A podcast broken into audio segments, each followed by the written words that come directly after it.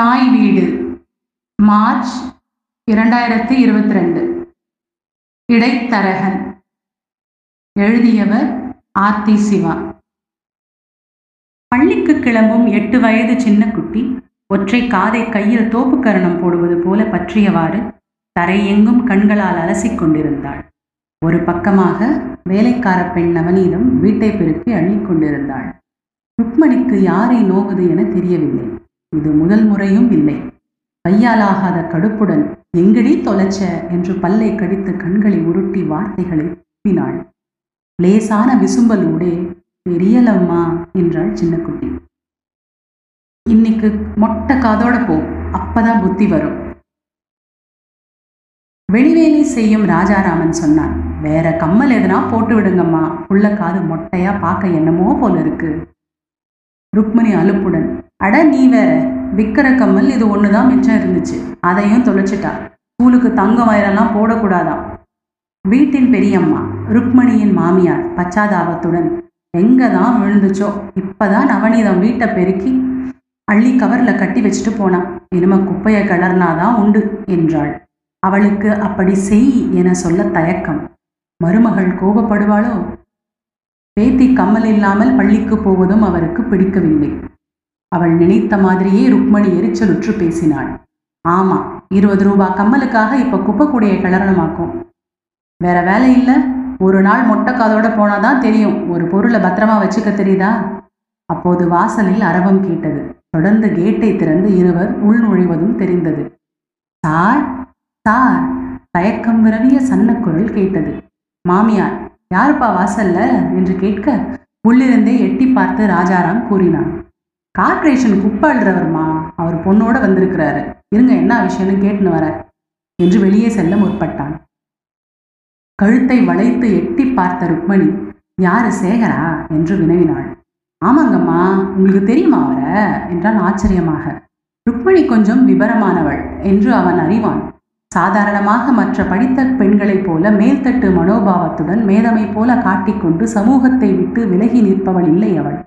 ஆனாலும் குப்பை அள்ளுகிறவர் பெயர் வரை தெரிந்து வைத்துக் கொள்கிற அளவுக்கு இருந்தது கொஞ்சம் ஆச்சரியமாக இருந்தது.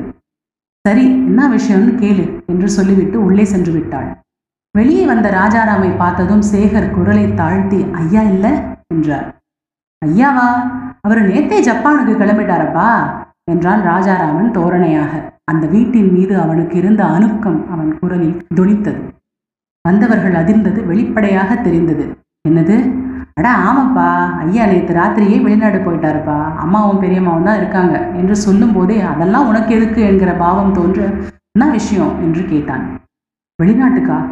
எப்போ திரும்பி வருவாரு? கேட்கும் போதே குரல் காற்றாகி வெளியே வந்தது. விஷயம் ஏதோ பெரிது என தோன்றியது. அது ஆகும். அடுத்த வாரம் தான் வருவாருன்னு நினைக்கிறேன். ஏன்? என்னப்பா? என்று கேட்டபோது வந்தவர்களின் அதிர்ச்சி அவனுள் வருத்தத்தையும் ஆர்வத்தையும் ஒருங்கே அளித்தது. அதற்குள் இந்த பெண் கண்களில் நீர் துளிர்த்து விட்டது. இல்ல சாரண்ட கொஞ்சம் பணம் கேட்டிருந்தப்பா நேத்திக்கே வர வர சொல்லியிருந்தாரு. பார்த்தாலேயே வந்துரு கொடுக்குறேன்னு இருந்தாரு. நேத்திக்கு புள்ளிக்கு உடம்பு சரியில்லாம போடுச்சு அதான் இப்போ அடிச்சு பிடிச்சி ஓடியாங்க இப்படி ஆயிப்போச்சு. அவர் கையை பிசைவது பார்க்க பாவமாக இருந்தது. அச்சச்சோ என்னவா நேத்தே வந்துடக்கூடாது கூட சேர்ந்து கவலைப்படுவதை தவிர வேறொன்றும் செய்ய முடியவில்லை. ஆனால் இது விஷயத்தில் ராஜாராம் செய்யக்கூடியதும் எதுவும் இல்லை. நேற்றே வந்திருந்தாலும் அவனது ஐயா பணம் தந்திருப்பார் என்று அவனுக்கு தோன்றவில்லை. இந்த பணக்காரர்கள் பணம் தருவதை தவிர்க்க விரும்பினால் நாளைக்கு வா நாளன்னைக்கு வா என்று ஒத்தி போடுவதை அவன் கவனித்திருக்கிறான். அதோடு குப்பை அள்ளுகிறவர்கள் அடாவடியாக மாதா மாதம் வீடுகளில் பணம் கேட்டு பெறுவதையும் அவன் அறிந்திருந்தான். இந்த சேகரையும் அவன் அறிவான். இருவரின் வீடுகளும் ஒரே குப்பத்தில்தான் இருந்தன. சேகர் கொஞ்சம் செலவாளி. மூன்று பிள்ளைகளை தன் சக்திக்கு மீறி கல்லூரியில் படிக்க வைத்துக் கொண்டிருந்தார். இங்கே அவன் வேலைக்கு சேர்ந்து சில மாதங்களே ஆகின்றன. என்னதான் பணக்காரர்களாக இருந்தாலும் பணம் மரத்தில் காய்ப்பதில்லையே. இது போல கேட்டு வருகிறவர்களுக்கெல்லாம் அவர்கள் அள்ளி தந்துவிட வேண்டும் என எதிர்பார்ப்பதும் நியாயமில்லைதானே. என்னதான் நியாயமான தேவையாக இருந்தாலும் கூட. சார் ஃபோன் நம்பர் எதுனா இருக்காப்பா? சேகர் கொஞ்சம் தயக்கத்துடன் கேட்டார். ஐயா கூட ஃபோனில் இப்போ பேச முடியாதுப்பா. நாளைக்கு ராத்திரி தான் ஒரு இடத்துல இருப்பார். அது வரைக்கும் ஒன்றையும் பண்ண முடியாது என்று உதட்டை பிதுக்கினான். அவர்கள் கிளம்பினால் தேவலாம் போல இருந்தது அவனுக்கு. அவர்கள் திகைத்து மருகிய தோற்றம் அவனுள் கிளப்பிய கையாலாகாத பரிதாபத்தினாலா?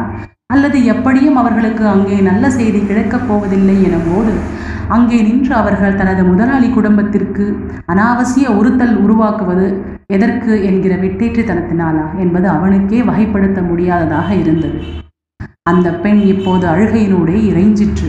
அங்கிள் நம்பர் தாங்கல. வாட்ஸ்அப்பில் ஒரு மெசேஜ் போட்டு பார்க்குறேன்.